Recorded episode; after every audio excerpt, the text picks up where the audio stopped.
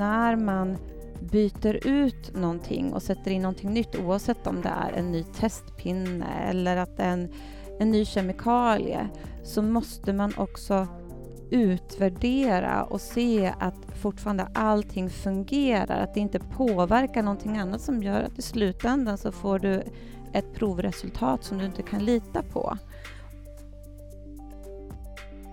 Både jag och Emily var på Eh, ett projektmöte eller samarbetsmöte som vi har med USA. Vi satt i Flagstaff, Arizona eh, åt frukost och då en av våra kollegor tittade på nyhetsflashen på, det här var i slutet av februari. Då hade det kommit nyheten att det hade, man hade hittat patientfall i Italien och då sa han nu är det kört.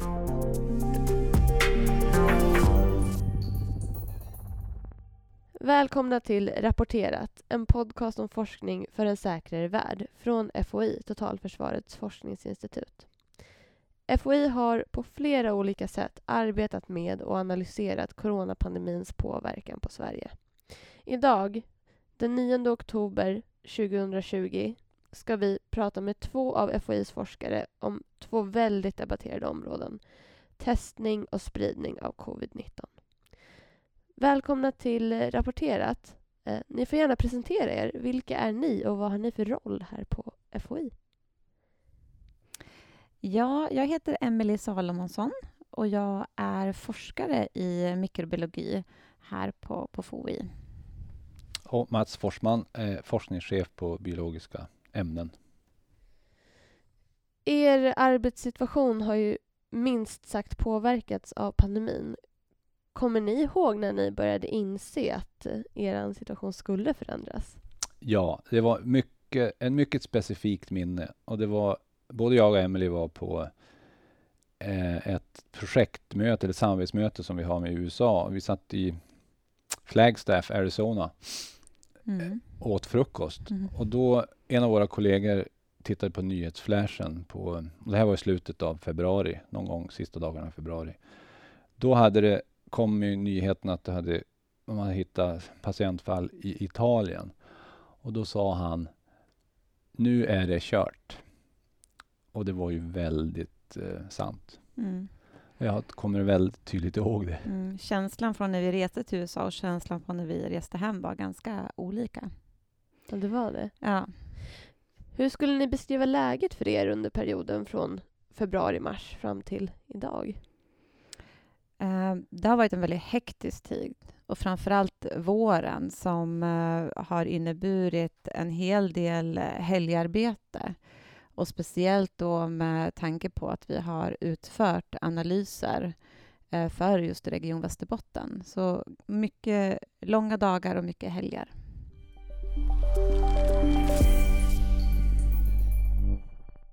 WHO uppmanade tidigt till att skala upp provtagningen och länder som Sydkorea gjorde det ganska snabbt. Varför kunde man inte göra det på samma sätt i Sverige? Mm, det är ju flera anledningar, men en aspekt som är ganska stor det är ju materialbegränsningarna eh, såsom leveranser av testpinnar och laboratoriekemikalier. Eh, engångsartiklar som handskar, eh, sån, olika skyddsutrustningar. Eh, de påverkar ju både tester och analyser. Får vi inte tag i det så är det svårt. Och, och det här var det som drabbade oss ganska hårt under våren. Eh, FOI inledde ju ett samarbete med Region Västerbotten som rörde just testning. Kan ni berätta lite mer om det? Mm. Det var ju egentligen den 19 mars. Eh, då har vi kommit hem från USA och hunnit eh, börja fundera en del. Och den 19 mars så kommer den officiella förfrågan från Region Västerbotten om just FOI skulle kunna bistå både med analyskapacitet men också med att eh, utvärdera och ta fram en alternativ metod just i den här händelsen av att det kunde ta slut på laboratoriekemikalier. Um, så de ville liksom, vad gör vi om vi inte får de här sakerna? Hur ska vi fortsätta att se till att vi har en analyskapacitet? Um, och då fanns det ett projekt faktiskt här på FOI som arbetade med det här. Och det är egentligen ett samverkansprojekt som finns inom ett nätverk som heter FBD som står för Forum för beredskapsdiagnostik här i Sverige. Och där är de olika, som vi säger, B-myndigheterna. Livsmedelsverket, Folkhälsomyndigheten, Statens veterinärmedicinska anstalt och så FOI med i det. Och sen ett par år tillbaka så har vi också vinklat in det här lite mer kring Sveriges totalförsvarsförmåga och sen dess även Försvarsmakten och polisen med i det här. Okay. Och eh, inom ramen för det här så fanns det ett projekt som just tittade på de här frågorna. Vad skulle vi göra under en kris eller krig eller höjd beredskap? Om det inte finns grejer, vad gör vi då? Så att tankarna och frågorna fanns redan där. Och arbetet hade påbörjats och man hade redan identifierat vissa utmaningar i just analyserna. Så att väldigt snabbt ställde det här projektet om mot just då coronaviruset och började arbeta med att titta på alternativa metoder utifrån, utifrån att vi skulle kunna drabbas av en materialbrist. Det där belyser verkligen vikten av förberedelse.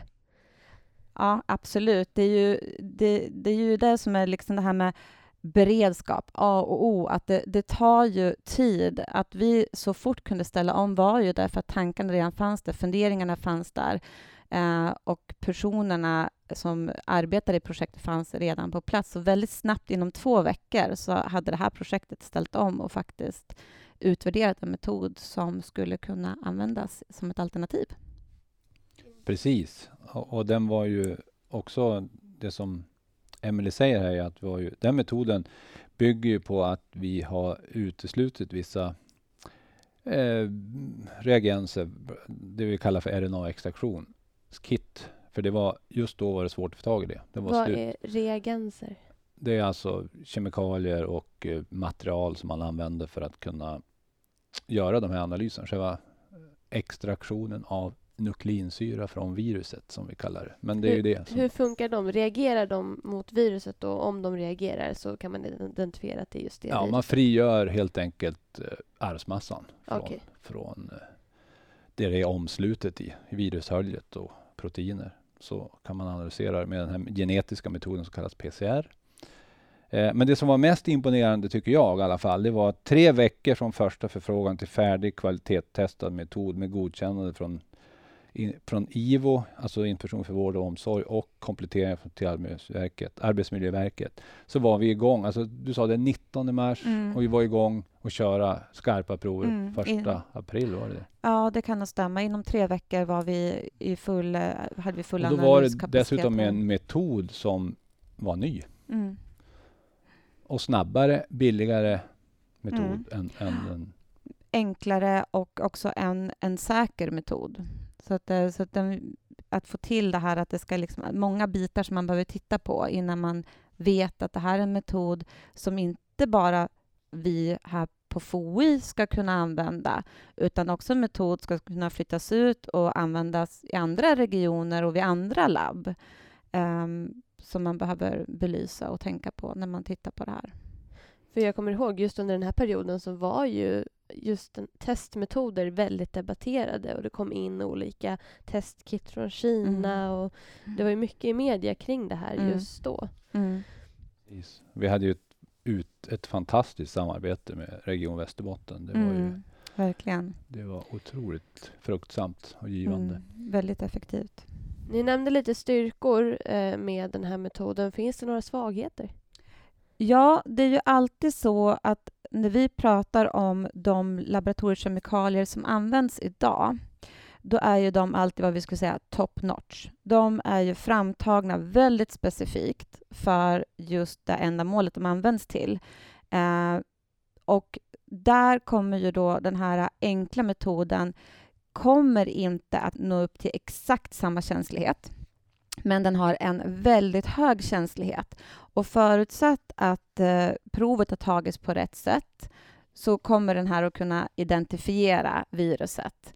Men där har man skillnaden att när man får liksom eh, när man inte kan. Och oftast är ju också de här mer specifika också kanske lite mer komplicerade eh, ska man säga, analyser. Det, det, är fler komponenter oftast i dem än, än, i det här fallet i den här alternativa metoden. Så. Vi pratade lite om reagens tidigare. Det är också så att det är rätt dyrt och en bristvara. Mm. Hur kommer det sig?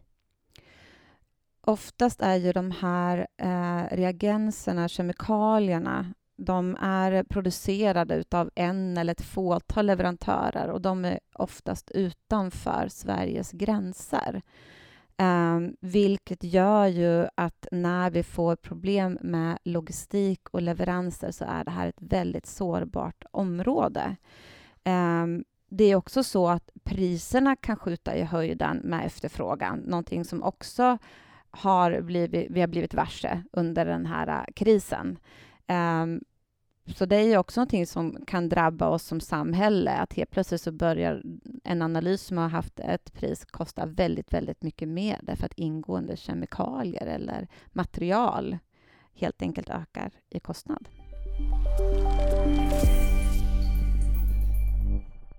Vilken forskning ser ni behov av för att Sverige ska kunna vara bättre förberedda antingen för en ny våg eller för en ny pandemi när det gäller just eh, testning? Vi, då under våren så befarade vi under en kort tid i och för sig då att det skulle ta slut på enzymer som vi använder för själva PCR-analysen. Och, och även andra så här nyckelsaker som man måste ha för att göra det här. Och då började vi faktiskt tänka på att om det här fortsätter, vad, då måste vi försöka snabbt ha en inhemsk produktion av sådana här nyckelenzymer.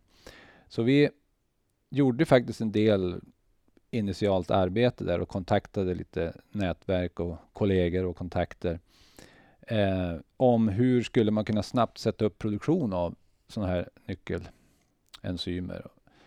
Eh, och det tror jag, och vi gjorde faktiskt en del mm, inventeringar och producerade också en del bara för att testa och se lite proof of concept. Och det där tror ju vi är en väg som vi kanske måste börja fundera ännu mer på. Att ha en beredskap för att snabbt kunna producera de här speciella specialenzymer och specialreagenser som eh, inte kanske går att få tag i i en krissituation. Eh, och där har vi gjort lite förarbete, men det är klart att du, nu var det ju så här att, att, företagen som jobbar med det här och producerar det här, de, de skalade upp och kunde ju i alla fall möta efterfrågan som den var till slut. Men det var ju en, en, ett gränsfall att det började ta slut. Så det är klart att i en sån situation så skulle vi ha haft problem. Men eh, därför så tror ju vi att, att vad man ska göra är att vi måste börja titta på hur ska vi kunna ha en, en inhemsk produktion av en del av de här ämnena. Mm. Och även just titta på det här med alternativa metoder. När samhället är liksom fungerar och det inte är en kris, då har ju vi ett helt batteri av analyser att använda beroende på vad det är för någonting för ett smittämne vi ska analysera. Men när det är en kris och man inte kanske får tag i hela det här smörgåsbordet som, som annars finns, utan att man kanske måste använda någonting, då, då behöver man någon kanske en mer generell metod. Den kanske inte funkar för allt. Eh, och det här är också någonting att när man byter ut någonting och sätter in någonting nytt, oavsett om det är en ny testpinne eller att det är en, en ny kemikalie, så måste man också utvärdera och se att fortfarande allting fungerar, att det inte påverkar någonting annat som gör att i slutändan så får du ett provresultat som du inte kan lita på. Och Det här handlar ju, precis som Mats säger, om både att titta på att vi har våra kemikalier, men också att det vi använder fungerar. Och det, och det är ju sådana frågor som är bra om man har hanterat innan man är i krisen eller vet hur, hur, vad man ska använda för plan om man måste hantera det under krisen. Um, så att det, det, är ganska mycket arbete kring sådana frågor. Och även liksom praktiskt att utvärdera och titta på.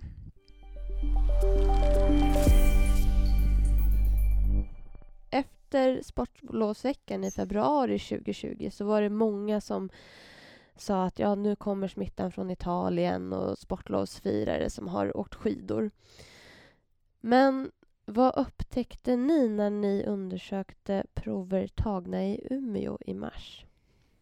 Ja, det är intressant. Vi eh, hade ju då i det här uppdraget från Region Västerbotten ingick även att sekvensera eh, det, eh, ja, att kartlägga arvsmassan på de här eh, SARS-CoV-2-viruset. Och eh, i det här fallet så är det ju, den har ju Ja, det, det, kan vi gå in på lite senare. Men jag tänkte resultatet av den här sekvenseringen visade att vi redan den 10 mars i Västerbotten hade åtminstone tre klader som man säger, eller grupper eller varianter av viruset som härrör från USA, Storbritannien och eh, Centraleuropa, vilket är troligtvis Italien, stor del då. Och det fanns cirkulerat, det var importfall som hade kommit hit redan 10 mars, men samtidigt det vi kunde visa med den här sekvenseringen var att det också på, pågick redan då en samhällssmitta i Västerbotten, det vill säga en intern smitta. Det, är liksom, det, var, det härrörde inte utifrån, utan det hade redan börjat sprida sig internt inom, inom Västerbotten. Och då ska vi veta att Västerbotten var ju ett av de län som har haft lägst mm. fall av eh, och minst spridning tack vare en effektiv smittspårning. Eh, så det, det, är ju en intressant sak att redan då så pågick det en, inter, en samhällsspridning. Eh, så det, det, visar hur snabbt det här går. Har man smittspårat på ett annat sätt i Västerbotten än i resten av Sverige? Man har ju det, det, där är ju inte riktigt vårt del, det är ju Region Nej. Västerbotten. Men, men man har ju haft en, en eh, Eh, man har liksom haft en stab av sjuksköterskor som har följt upp varje fall och ringt upp och försökt ja, vidmakthållit en smittspårning under hela våren och hela perioden. Och det kan ha varit en av orsakerna till att vi har haft en låg spridning. Intressant. Eh, också intressant att vi redan då såg fall från USA och Storbritannien trots att det, det var inte rapporterat i media att det var, på, pågick så mycket smittspridning i de länderna vid den tidpunkten om jag inte minns helt fel. Hur, hur tar man reda på det? Hur går en sån här sekvensering till? Den sekvenseringsmetod som vi använder då, är, den bygger på att man låter arvsmassan, då, i det här fallet är det ju eh, de här viruserna, SARS-CoV-2, de är vad vi kallar för RNA-virus. Eh, så det första man måste göra är att översätta, eller det första vi gör är att vi översätter DNA, eller RNA till DNA och så gör man en DNA-sekvensering. Vad är RNA? Det är ribonucleic acid som det kallas. Okay. Och, alltså det är olika typer av arvsmassa. Okay. Och, men det som är intressant med den här metoden, sekvenseringsmetoden är, den kallas för nanopor och det är att uh, det är en realtidssekvensering och den är uh, man, man tryck, eller man, man driver igenom eh, arvsmassan i en por parallella porer som är jättesmå. Så att de, de eh, så man kan mä och så mäter man strömmen över membranet och strömförändringen för de olika byggstenarna i DNA är olika. De är karaktäristiska. Så då kan man liksom dechiffrera eh, sekvensen av de här olika nukleotiden eller baserna AC, GT, som finns i DNA genom att bara titta på strömförändringar över membranet. Och det där är en ny teknik som är snabb och den är eh, kvantitativ och eh, ja, det är en, vi tycker att den, den har funkat otroligt bra. Och, och, den är dessutom inte speciellt dyr. Den är snarare nästan, jämfört med en PCR-analys så ligger den ungefär i samma kostnad eh, per prov. Och hela det här virusets eh, arvsmassa består av 30 000 nukleotider. Och då är det så att de här varianterna vi diskuterar som vi hävdar att det kommer från Storbritannien och USA, då tittar man helt enkelt på skillnader i över de här 30 000 baserna och så tittar man, ja, då finns det några specifika förändringar där och de gör då att de särskiljer sig. Så man tittar efter dem, det som skiljer dem åt. Och det är inte så där jättemycket som skiljer åt, men det är tillräckligt mycket för att man ska kunna titta på. Så det är en ja, det är en ganska en ny och eh, användbar teknik. Intressant. Um, Att arbeta under och uppleva en verklig pandemi, hur otäckt det än är, så är det ju också få förunnat, tänker jag.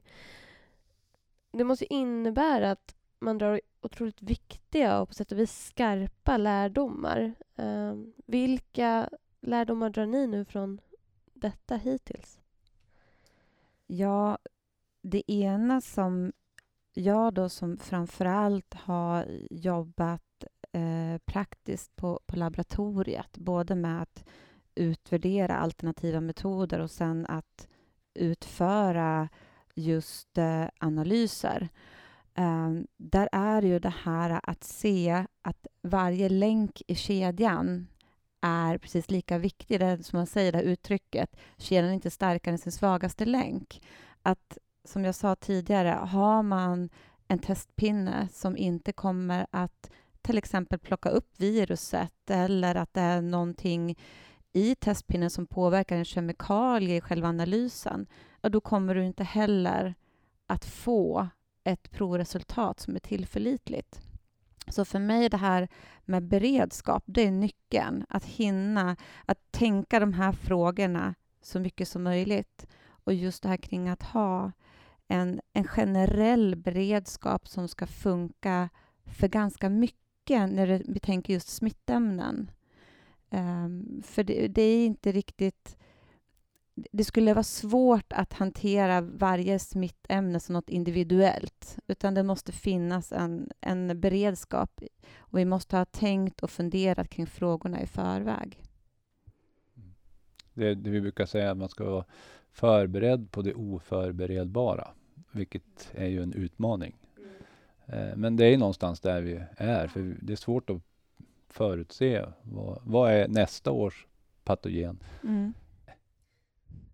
Och de här äh, plattformarna för samarbete måste vara ovärder, eh, o, alltså helt avgörande. Absolut, och, och, det kändes ju fantastiskt att då det här nätverket, FBD, Forum för beredskapsdiagnostik, aktiverades och faktiskt kunde leverera eh, det som man har pratat om i så många år är ett av de stora uppgifterna i nätverket. Eh, det kändes ju fantastiskt. Um, så det, det, är helt ovärderligt, absolut, att få, få arbeta tillsammans och diskutera frågorna och också att man faktiskt får eh, lära känna de olika personerna. Um, det är lättare att ta kontakt med någon som man har jobbat med tidigare.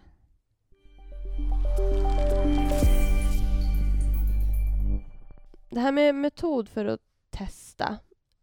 Man kan liksom svabba i munnen eller ta blodprov. Men ni har ju faktiskt testat att hitta virus i luft. Kan ni berätta mer om det? Ja, det var ju också ett samarbete med Region Västerbotten. Det, syftet var egentligen där att eh, det var egentligen arbetsskydd för personalen, det vill säga att eh, konceptet var att titta, finns virus i luften och vilken, ja, och tanken var ju då skyddsmaterial och vilken typ av skydd ska man ha på sig. Um, och i den vevan så ställde vi upp luftprovtagare på sjukhuset här i Umeå på, i olika lokaler. Um, och så filtrerar vi luft genom filter för att fånga upp viruset på filter, var ju tanken då. Det visade sig vara eh, ett intressant arbete. Eh, framförallt visar det att det där är ett ganska komplext och svårt att göra. Men resultaten visar ju att vi kan hitta virus i luft. Eller rättare sagt, vi kan hitta nukleinsyra som kommer från virus och som sitter på filterna. Eh, det, är nog, det ska man noga påpeka att det är det vi har hittat. För vad som händer är att när man kör de här metoderna och håller på att filtrera luft och samla upp virus, då eh, i våra system som vi har använt så avdödar vi helt enkelt virusen. De tål inte den här starka in, det är luftpumpar som suger in virus och så slänger de fast dem på ett filter och där torkar de ut. Och de dör inom Ja, vi har gjort några tester. De, dog, åtminstone, de överlevde inte mer än 20 minuter eller något sånt på det här filtret. Vilket gör det att vi har inte kunnat visa att de är levande. Och det är en stor begränsning. eh, i det här när man vill, om man ska översätta det här till risk. Så att det är ju det.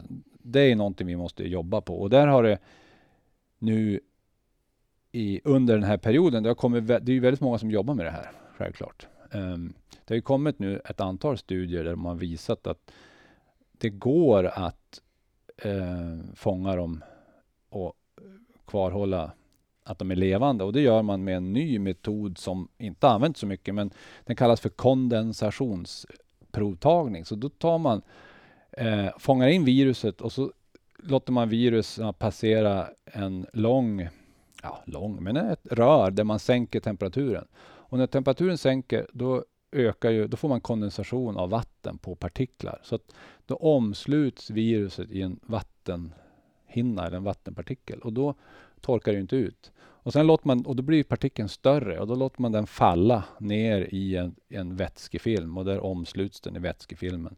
Och då kan man så att säga bevara eh, viabiliteten på viruset mycket, mycket bättre än de metoder som vi har använt. Så det är ju någonting man, det är en grej som har kommit av det här eh, Eh, med eh, covid-19-epidemin att mm, det här med luftprovtagning, om man ska kunna mäta viabla partiklar så måste man göra på ganska speciella sätt.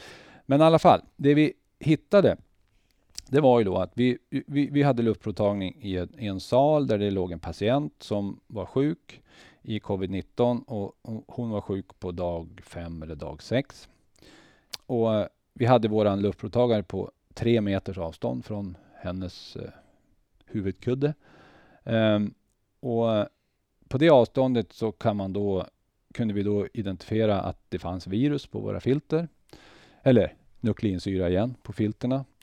Uh, så definitivt så finns det. Och det som är intressant också var att vi gjorde storleksfraktionering, det vill säga vi, vi, vi, vi hade en annan luftprovtagningsutrustning där man kunde se hur stora partiklarna är som fastnar på filtret. Eh, eller på ytan i det här fallet. Och då mm, kunde vi se att eh, den minsta fraktionen, den som är under Ja, I det här fallet så var den 100 nanometer, så långt under en mikrometer. Och det är ju den fraktion som är luftburen. Där, kunde vi ha, där hade vi positivt svar. Och vi hade även positivt svar i den största fraktionen, den som är mellan 5 och 10 mikrometer. Och det, det är den fraktion som man kallar droppsmitta. Okay. Eh, så båda de var positiva, vilket då skulle indikera att man har transmission av droppar och luftspridning samtidigt. Men till saken hör så, det vi också ska påpeka här tydligt, det är att det var extremt få virus. Mm. Det, frågan är om det ens var eh, någon intakt, utan vi såg bara delar av virus. Det kan mycket väl vara så, för de, det var väldigt eh, få virus. Men det vi kunde säkerställa, det var tillräckligt mycket för att vi skulle kunna sekvensera dem. Så vi har sekvenserat virus vi har fångat upp på filtret och så kunde vi visa att det var samma sekvens på, från patienten och på luftfiltret, vilket tyder på att vi alltså fångat upp viruset som utsöndras från patienten. Det kan man säkerställa. Alltså intressant. Det här måste ju också ge lite hopp om att kanske hitta sensormetoder att kunna eh, för sjukhus till exempel och se om det är mycket smitta i ett visst rum och för att skydda omgivningen så att säga. Ja, precis. Det var ju det som var syftet, att egentligen testa utrustning och se vad, vad kan man använda för att för det här är ju, man måste betänka det att om, om vi tänker det naturliga, att man utsöndrar, eller en person utsöndrar ett virus, det svävar i luften eller, eller tar sig via en droppe och så kommer det in i en varm slemhinna med omslutande epitelceller och må gott. Det, det, är klart att det är en viss skillnad på det att fånga upp på ett kallt filter eller på en torr miljö eller i en buffert. Eller, jag menar, det, är, det är mm. ganska ogästvänligt. Så det är klart att det kan ju aldrig efterlikna vad vi egentligen ser. Som, men däremot så kan det ge en uppfattning om var och hur saker och ting sprids. Mm. Men att översätta det till smitta kommer att vara svårt. För man måste betänka att det här var gjort på några enstaka patienter och de studier som är gjorda hittills och publicerade är också gjorda på några enstaka patienter. Och vad man måste göra är ju att helst vad man ska göra det är att köra på många patienter, för man måste titta på variation mellan individer, hur mycket de utsöndrar. Man måste titta på när i sjukdomsförloppet utsöndras mest eller minst. Det är ju en annan sak. Så man måste titta på lokalen påverkar ju till exempel. Jag menar, det är luftfuktighet och det är temperatur och det är antal luftväxlingar som sker i rummet. Det är också påverkar. Och eh, Sen det man skulle vilja göra en sån här studie, det är ju helt enkelt att kvantifiera på olika avstånd. Så att man tog vid, vid avstånd precis vid patienten, avstånd en meter, två meter, tre meter och sen kunna kvantifiera hur många viruspartiklar finns det. Och då ska man vilja göra det på ett stort material, vill säga, innan man kan dra några slutsatser. Men, men eh, det här var ett första steg och egentligen kan man väl säga så här att vad vi har gjort med det här, det är att vi har visat att det går, men vi har också visat att det finns ganska stora begränsningar som man måste beakta när man ska göra sådana här studier. Är det då en omöjlig tanke att man i framtiden kan provta människor genom att bara låta dem ställa sig i ett litet bås och andas? Nej, det är ingen omöjlig tanke. Absolut. Det är ju saker också som, som funderas på här mm. på FOI. Precis. Hur man skulle kunna göra det med och, olika tekniker. Och Det är också en så viktig fråga om man då tittar just på hantering av eh, patienter. Hur, hur, ser det ut som sagt där patienterna behandlas? Hur ser det ut där personalen byter kläder i så kallade slussar? Hur ser det ut i korridorerna utanför som ska vara de rena? Hur ser det ut i våra ankomstsalar på våra sjukhus eller andra allmänna platser? Så det, det är ju många sådana frågor som skulle kunna besvaras och som kan vara av ganska stor vikt. Men det, det, är definitivt ett område som har utmaningar, både tekniska och biologiska utmaningar att göra sådana här studier. Det, det kan man ju konstatera. Um, och det är ju ett första steg. Innan, det är ju att börja inse problemen innan man kan lösa dem. Och om man vill lära sig mer om testning eller sekvensering, har ni några lästips? Uh, ja, FOI gav ju ut en antologi här under sommaren i, i juli som heter ju Perspektiv på pandemin. Där finns det ju många intressanta aspekter. Och just när det gäller testning så, mm. så finns det ett kapitel, kapitel 14, som berör just den delen och eh, ganska mycket av det som vi har pratat om idag. Så den ser vi till att länka på på www.fi.se rapporterat. Tack för att ni besökte Rapporterat.